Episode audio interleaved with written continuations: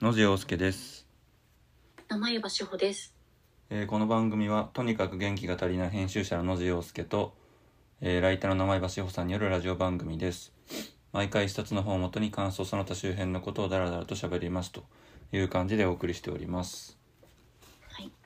で今回が、えー43回目ということで、えー名前場さんターンなので名前場さんから本の紹介をお願いしますはい。えっと、今回取り上げる本が、えっと、市川沙央さんの漢字バックという小説です。はいで、えっと、これ、128回の文学界新人賞を取ったやつはいはいはいはい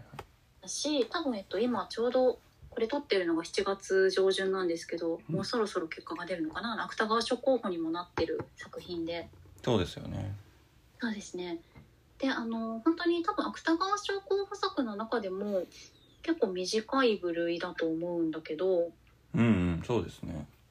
はい。単行本が出たて出たばっかりで。単行本も本当にかなり薄く100ページ未満っていう感じなんですけど、はいはいえっと、ざっくりとあらすじを言うと、うんうんえー、と伊沢釈迦というえっと40代の女性の主人公が、うんえー、と病気、えっと、ちょっと難病指定されている病気だと思うんだけれど、うんはいえー、とミオチュプラミオパチ、そうですねはい、を、えっと、ずっと,、えー、と中学生の時からずっとこの病気にかかっている、えー、と主人公が、うんえー、とこの病気っていうのが、えっとなんて言えばいいのかなうまく説明できないんですけど、結構その。えー、と呼吸することとか喋ることとかうん物を食べること、かなりの困難を伴う、うんえっと、背骨が湾曲しているっていうふうに書いてあるんだけど、うんうんえっと、日常生活のそのちょっとした動作をするにもあとかなりその困難を伴うような、えーっと病気を持っていてうんうんでその彼女が、えっと、両親結構多分裕福な両親の残したグループホームの中で生活しながら、うんうんえっと、実際のその日常生活にはかなり困難を伴うそのちょっとした動作にも困難を伴うんだけど、うんえっと、その反面というかものを書く仕事バイトだったりをしていて、えっと、いろいろなブログだったり記事だったりをその部屋から書いているっていうような話になります。うんそうですねはでい、多分この病気は多分遺伝性のあれですよね筋疾患っていう感じでうん、あ遺伝性なんだだと思います設計図っていう表現が出てきてたんではいはいはいはいなので多分じゅそれで中学生の時にまあしある種の障害っていう形になったっていうかうんんんいうことだと思います発症したっていうかねそうかそうかなるほどもともとそうか遺伝性の疾患でそれが中学生の時に、えっと、実際に倒れちゃって気がついたら歩けなくなってたっていうような形で出たってことかだと思います僕の理解でなるほはどうんうんうんなるほどそうですねという主人公の話ですそうですねはいでこれあのさっき言ったように本当に単行本出たてなんですけど、うんえっとこれ実は、えっと、小説でお世話になってる編集さんがすごい、えっと、信頼してる方なんですけど、うんうんその方が、えっと、これ多分すごく好きだと思うからぜひ読んでみてくださいっていう形で送ってくださってはいはいはいそれで多分そう私もこれインタビューとか読んで気になっていたのでうんうんすごく好きなんじゃないかなと思って読み始めてもうめちゃくちゃハマってしまいはい、これのおじさんもどう読むかなとちょっと気になったので今回提案させてもらったっていう感じです。なるほどなるほどはいいやーどうでしたすっごいなんていうかほとばしるパワーというかうんうんなんかとりあえずちょっと読み始めるかみたいな感じで読んでみたら一気に最後まで読んじゃったみたいな感じでうんうん割と最初はなんて言うんだろうななんかすごいものを見てしまったみたいな感覚うんうで割となんかショックショックショック状態みたいなうん感じになったっていうのが最初の印象ですかね。うんうんでただまあでも読み返していくとかなりユーモアも溢れていて結構うんうん薬と笑えるようなところもあってっていうのでちょっと印象が読み返してちょっと変わったっていう感じではあるんですけど、うんうんうんうん、最初は結構どう解釈すればいいんだろうみたいな感じでしたね。それはあれですかね最後の結末にってことですか結末もそうですしうんこの主人公がまあもう言っちゃっていいと思うんですけど、うんまあ、中絶したいっていう願望があるみたいうんうんうんな話が出てきてその中絶したいっていう願望をどう解釈すればいいのかっていうのが最初飲み込みづらかったっていう感じですかね。うんうんうんうんうんそうですね多分その辺くらいまでだとまだあらすじとして喋ってもギリギリ大丈夫かなと思うからうんうん言ってしまうとそうなんですよね主人公が中絶したいっていう願望を持っていて、うんそれがまあなぜかっていうのって本当にまあ解釈を委ねられてると思うんだけど、うんこの主人公の語りの中からピックアップすると多分、えっと、この釈迦さんって、えっと、いわゆるそのふなんていうのかな普通にこう外に出て例えばデートしたりとかうんあのどっかに遊びに行ったりみたいなことをその14歳の時からできていないわけでうんうん基本的にその彼女の生活圏内ってその両親に残されたグループホームの部屋とうん食事する場所ぐらいなんですよね。そうですね。うんうん、でえっとだからだからというかそのそれもあるしあと結構ストレートにその、えっとまあ、身体障害者に対するこうせ社会の扱いとか差別みたいなことも自覚しているっていうことがすごくストレートに書かれていてうんうんでだからこそこの釈迦さんは、まあ、その結構自虐的に、うんまあ、自分のようなその身体を持った人間と、まあ、その成功してその子供を産みたいとうん思うような人間はいないだろうっていうふうに思っているうんので、えっとなんだろうなその普通普通にというか、まあ、セックスして子供を産むそれをしかも産まずに、えっと、子供を下ろすっていうこと自体が彼女にとってはものすごく特権的なことで。うんうんえっと、産むまでいかなくてもいいからせめて下ろさせてくれよみたいなことを思ってるんですよね。そうですね。うんうん、でやっぱりなんかこの語りって、まあ、すごいさっき野地さん言ってくれたようにすごいユーモアも含まれている自虐的なうん語りなんだけれど、確かにこれ自体に結構ショックを受けるっていう人は読んでて、ね、いるかもしれないなっていうのは思います。そうですよね。うんうんまあ、政治的な正しさっていうところで言うとね正しくはないっていう話になってくるとは思うんですけどうんうんただでもなんか読み返してあのちょっとすごい印象に残ったとことしてうんあの紙の本を読むことの特権性みたいなところあるじゃないですかはいはいはい。ちょっと待ってくださいどこだっけなあったちょっと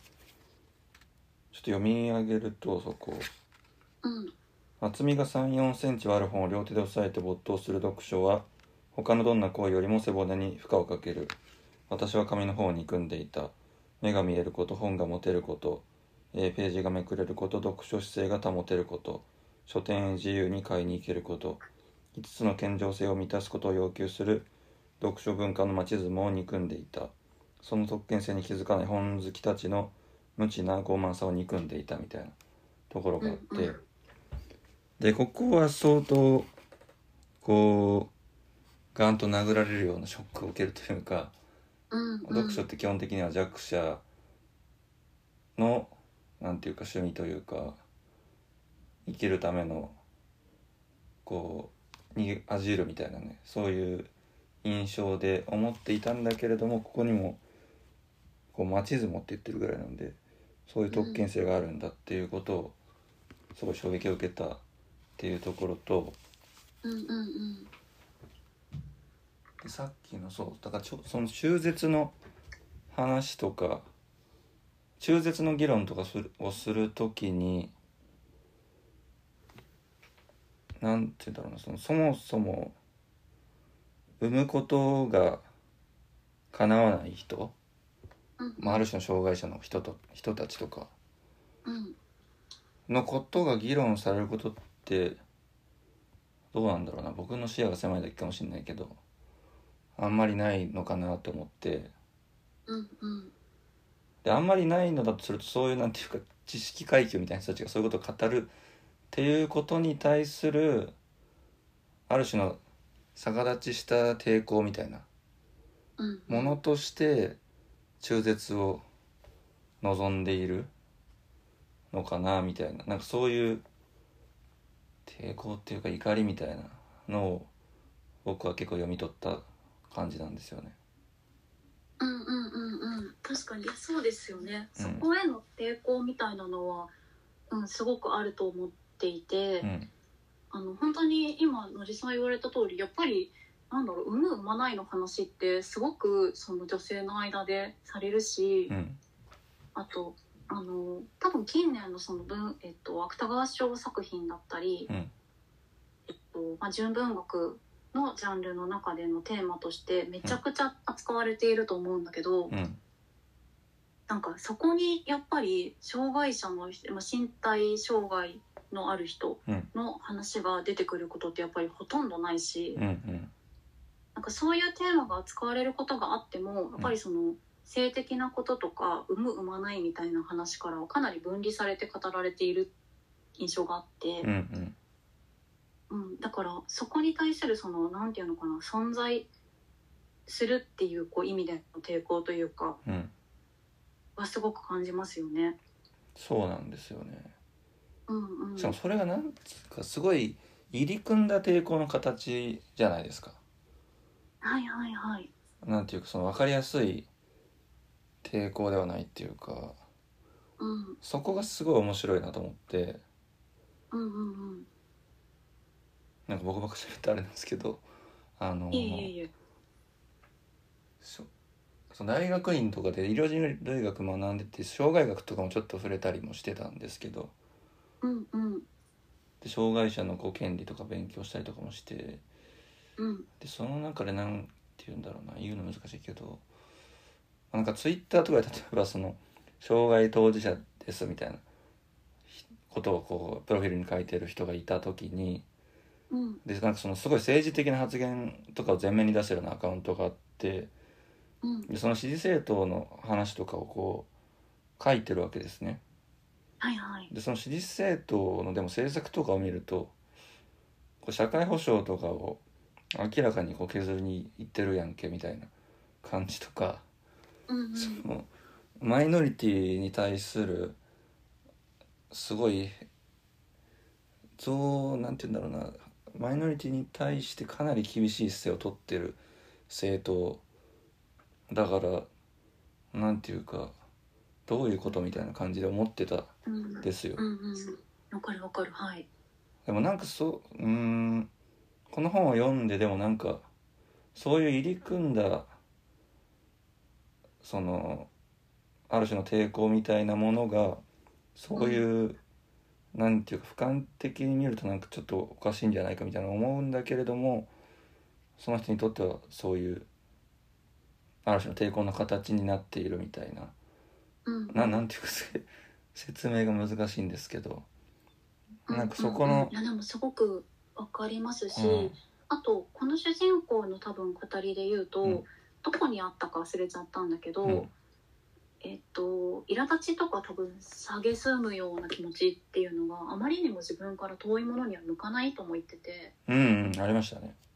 そうそうえっと例えば髪の分に対しては自分の体にそのちょっとちょっとじゃないんだろうけど負荷をかけることでどうにか読み通すことができるうんうんものなんだけど、まあ、それにはすごく、えっと、体を消耗するんだけれど、うんまあ、できどうにかできる動作と対照的に、えっと、公園でジャングルジムするみたいなことはもう花からその運動能力的にできないから自分は。うん。はいはいはいはい。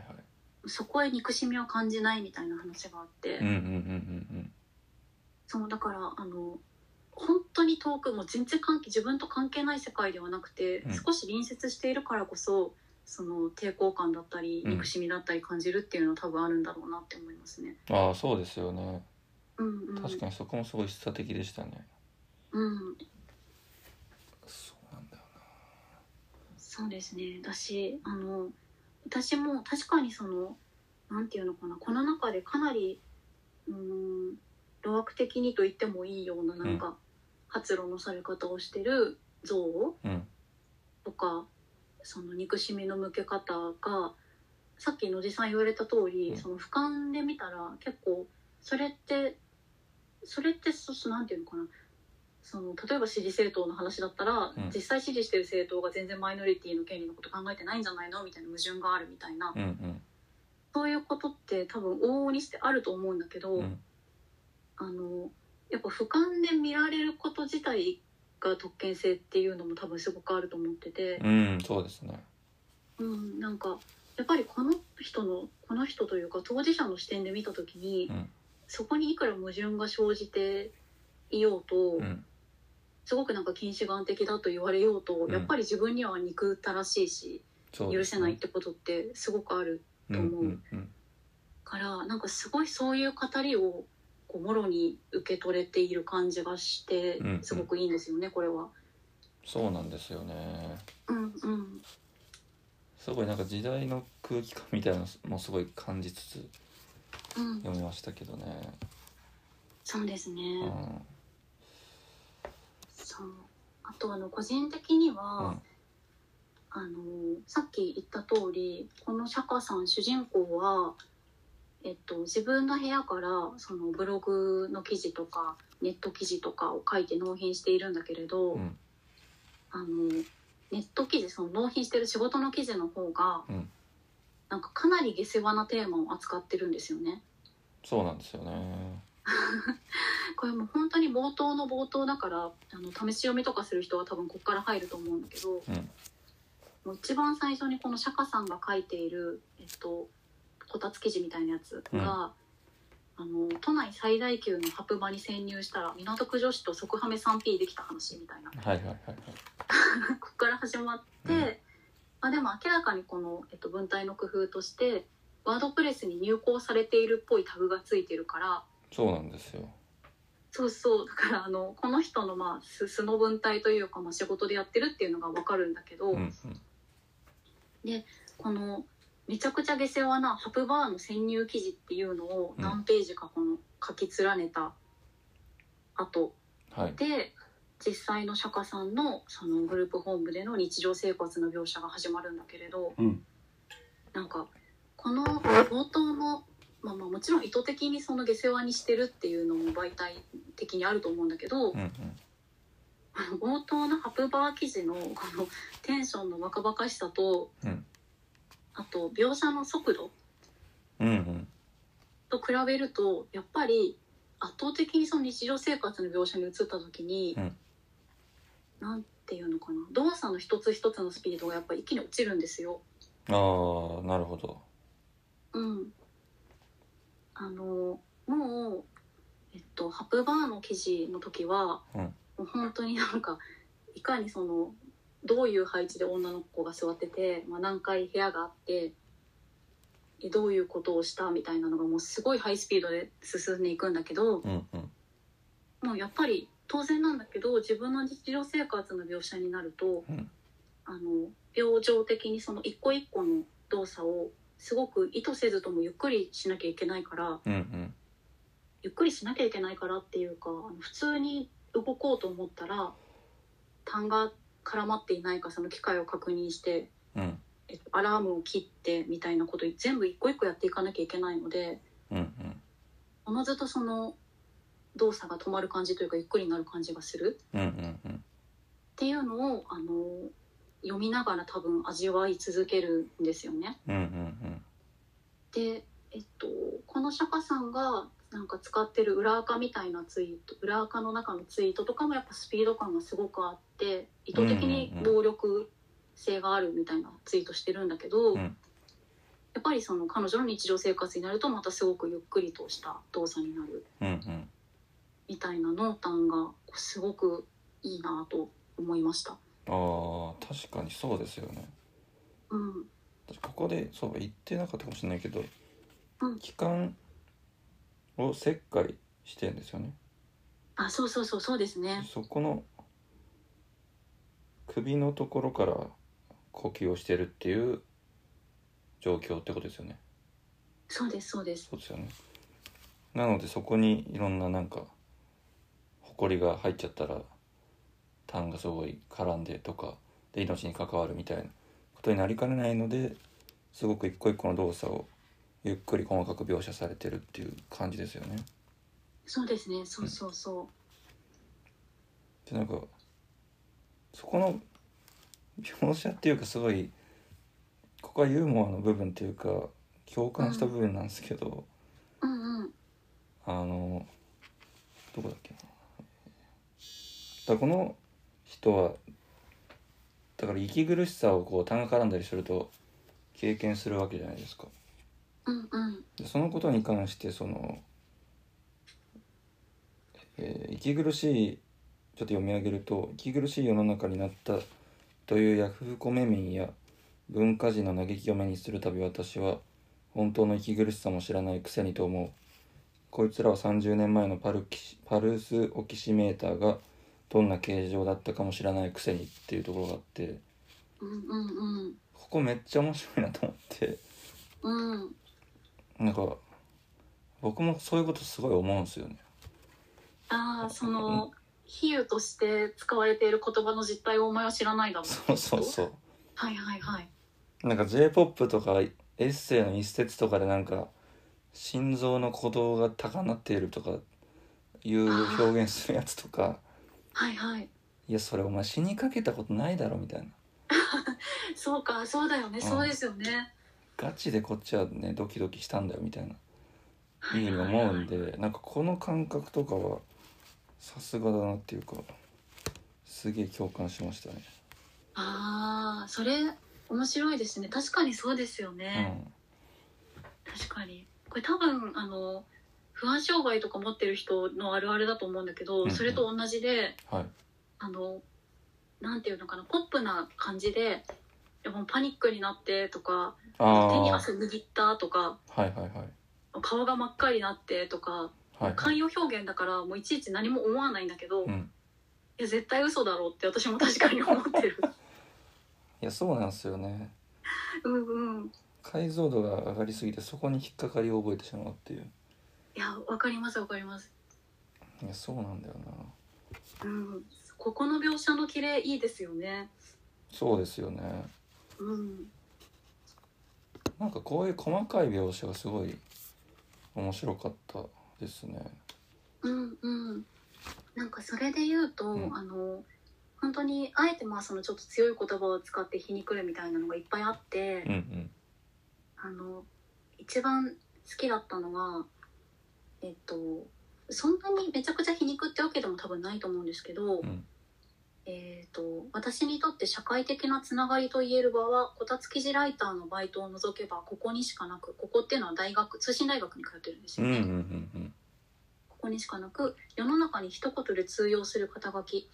例えばフルダウンから選ぶご職業の欄に設定された選択肢はいつまはいりはい会社員とか主婦とかになれない私はっていうのがあるんだけど、うんこのプルダウンから選ぶご職業の欄に設定された選択肢ってうん確かに一般的な職業、まあ、私たちがなんとなくこう公募で聞いてああその仕事ねってイメージできるような職業はいはいであるからやっぱりそうじゃない人って実際はたくさんいるんだけど、うんうんなんかこの端的な言い方でこう普通とされる職業とか社会観みたいなのをうん言い表してるのすごいなって思いました。いやそうですよねうん、このプルダウンっていうところは本当そうだなと思いますけどねえそうですよね。こういうなんか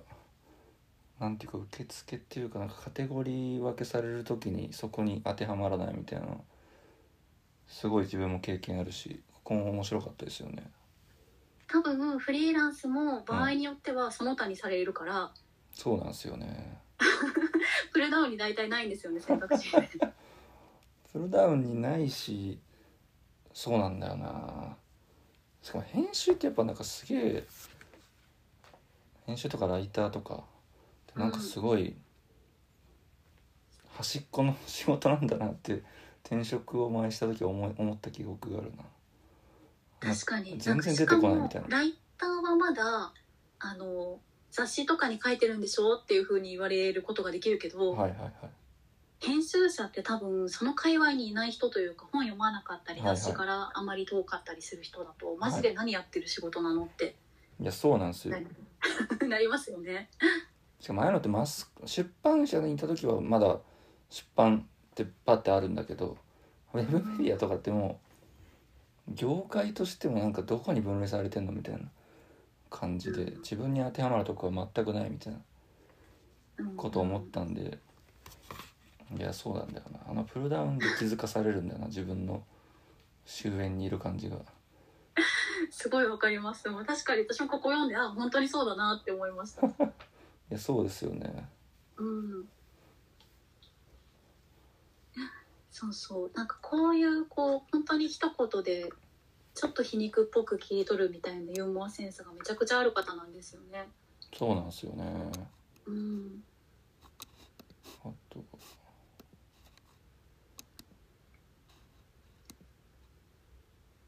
うん、あでもそれこそあのさっき野地さんがおっしゃってた、は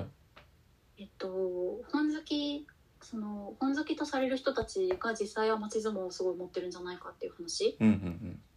はあの野地さんはすごいがんなんだろうガツンと殴られた感じって言っていたけど、うんうんうん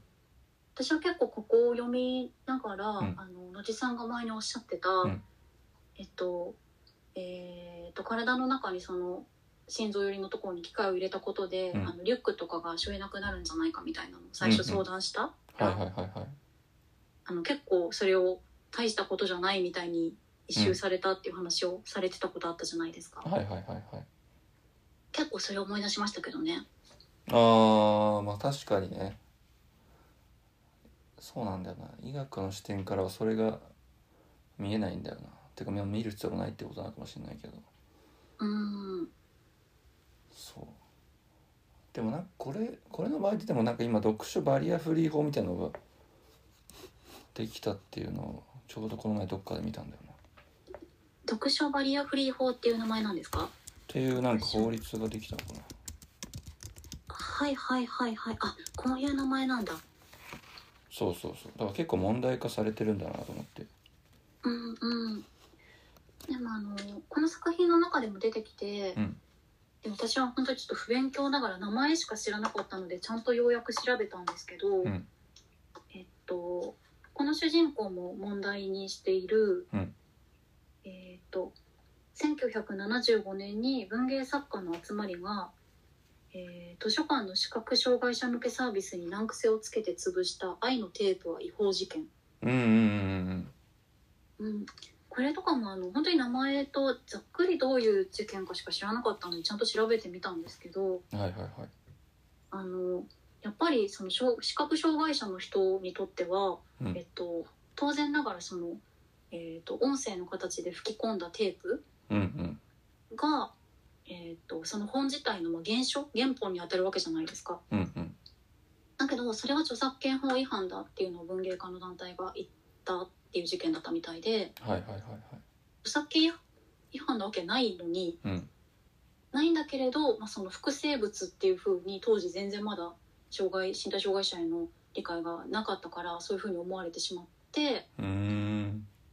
それをなんか福祉の範囲でどうにかすべきことなんじゃないかみたいな意見が文芸家の間から上がったみたいで、あそうなんだうん、でも福祉でも何でもなく人権の話なんですよね普通に考えてみたら。確かにうん、みたいなことがいや本当につい最近まで全然改められなかったみたいで、へえうん、こういうのなんかいっぱいあるんだろうなっていうの思いましたね。しかも福祉の世界でっていうその他者化する感じもすごい気に食わない感じがしますけどねいやね本当ですよね。別世界のこととして扱ってる感がいやそうそう本当にあの展示図書館とかがあるんだからその、うん一般いわゆる一般の人健常者がその出入りする図書館とうん別の施設があるんだからそっちでどうにかすればいいじゃないかみたいな論調があったみたいでへえそうそう最悪ですよね普通にね。そうなんだうんなるほどねうんうん確かにそういうでもなんか実際のに起きた出来事の記述とか割となんていうかアカデミックな話題とかもちょこちょこ出てきますよね。そうですねあの多分本当意図的に書かれてると思うんだけど、うん作品の中での障害者の表彰とか、うんうんあと本当に実際のじ今言ったみたいな事件だったりとか差別のことだったりとかうんうんすごく書かれてるから、そうなんですよね。うん実際あれですもんね著者もあの早稲田でしたっけの通信コースに通って障害者表彰について学んでたっていうことですもんね。そうそうあのー結構バズってたこう、えっと、高尾所幸実さんのインタビューがあったと思うんだけど、あれではそう書いてましたね。そうですよね。うんうんうん、でもなんかこの作品の単行本の帯に村田沙耶香さんが、うんうん。あの「この小説が本になって存在する世界に行きたいと強く望みました」って言ってるんだけれど、うんうん。なんか多分これあの文学界の賞を取った時の推薦コメントだと思うんですけどはい。これすごい本当にその通りだなというかうんうん。あのこういう形の作品がやっぱり単行本になってうん存在してることにすごく、うん、なんだろうありがたいなと思うし、うんうん。あのこれが新人賞を取らなかったらこうやって単行文化をおそらくしてないから。うんうん。こういう方のこういう作品がちゃんと本屋さんにこう並ぶうんうん世界線であってくれて本当に良かったって思います。いやそうですよねうん、なんかこの小説の主人公がなんか私にはこう摩擦を経験したことがないみたいな話あるじゃないですかはいはいはい。あのちょっとその障害を持っていてっていうところもあるしその家が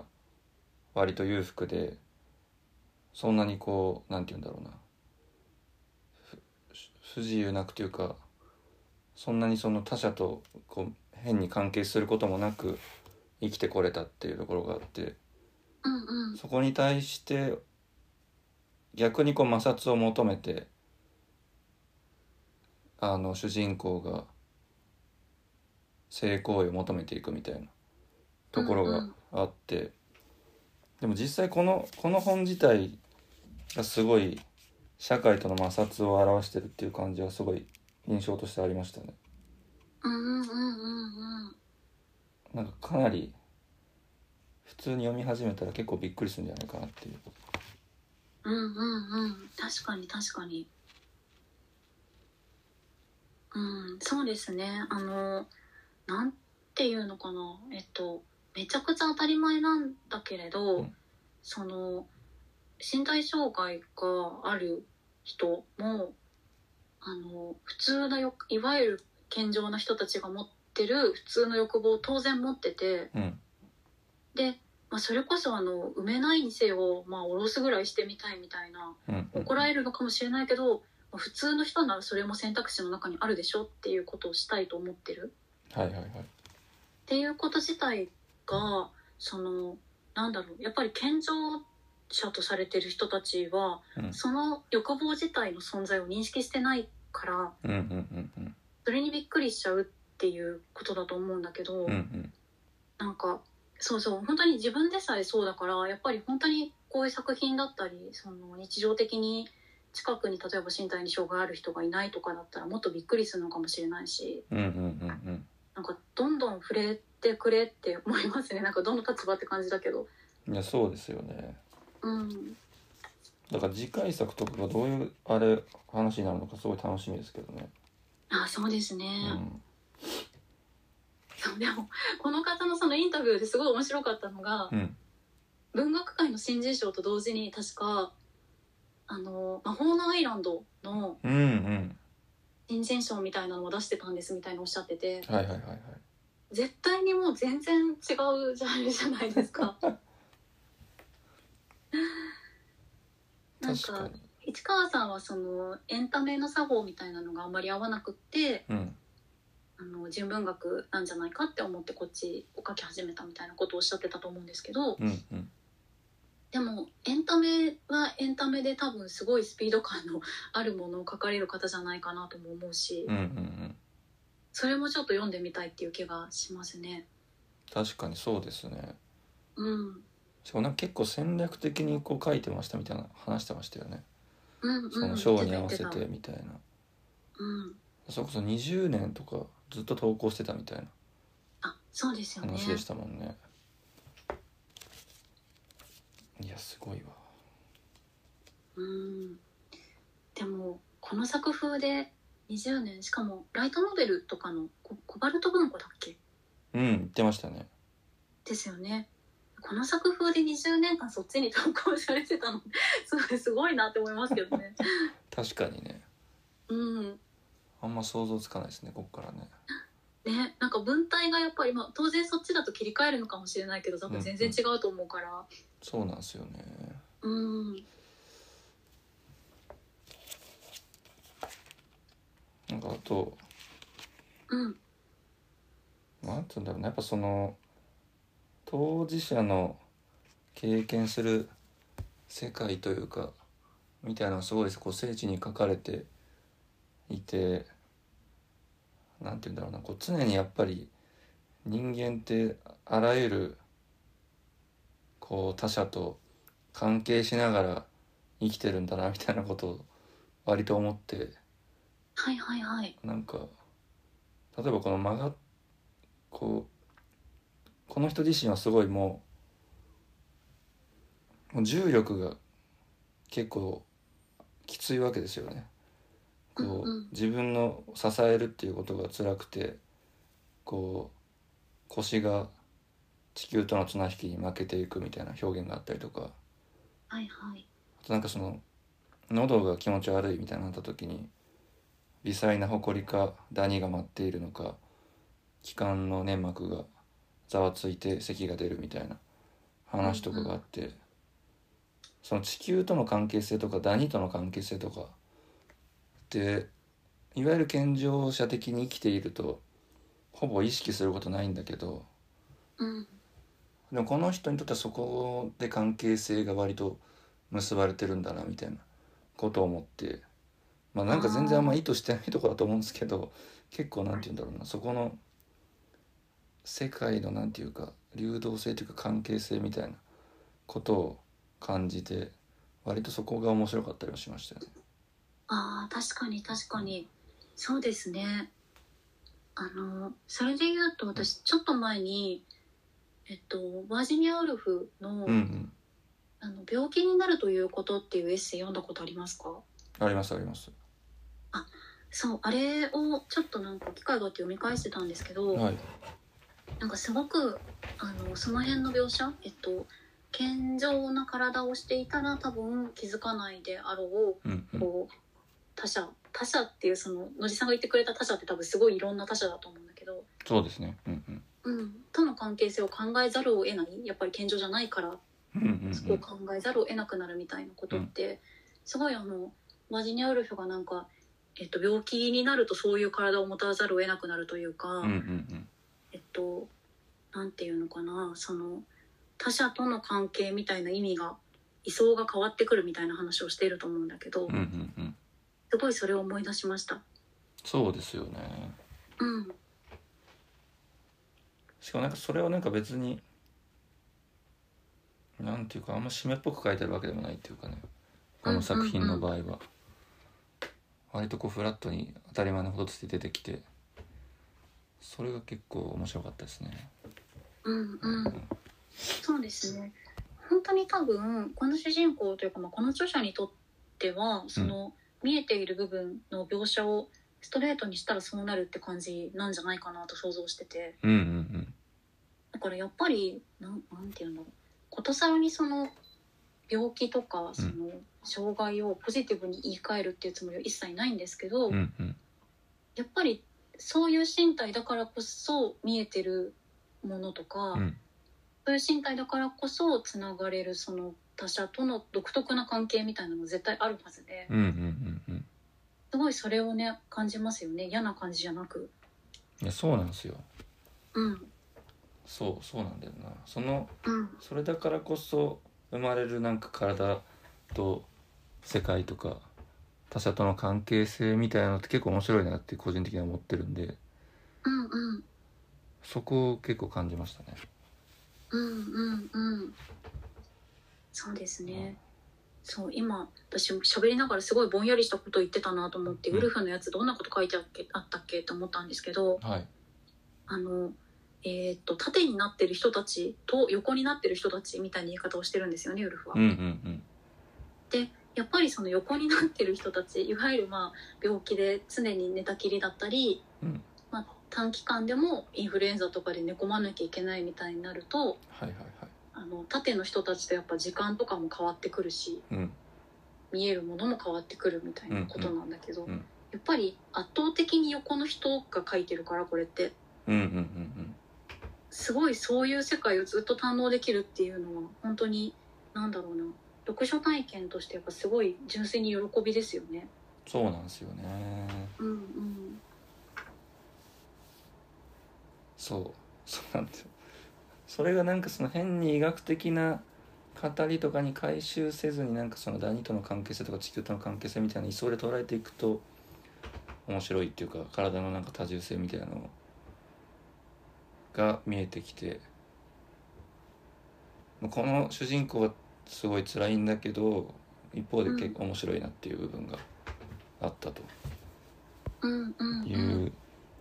感じでちょっともう40分ぐらいになってました。あ結構喋りましたね、そんな感じでですかね。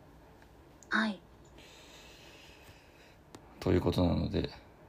ぜひ、ぜひ多分あのすぐ読めるんで多分元気が足りないラジオを聞いてくれてるような人なら、多分読んだ方がいいんじゃないかと思いますそうですね。うん多分すぐ短いので読めると思うので、ぜひそうですね読んでみていただければと思います。うんぜひぜひでは、はい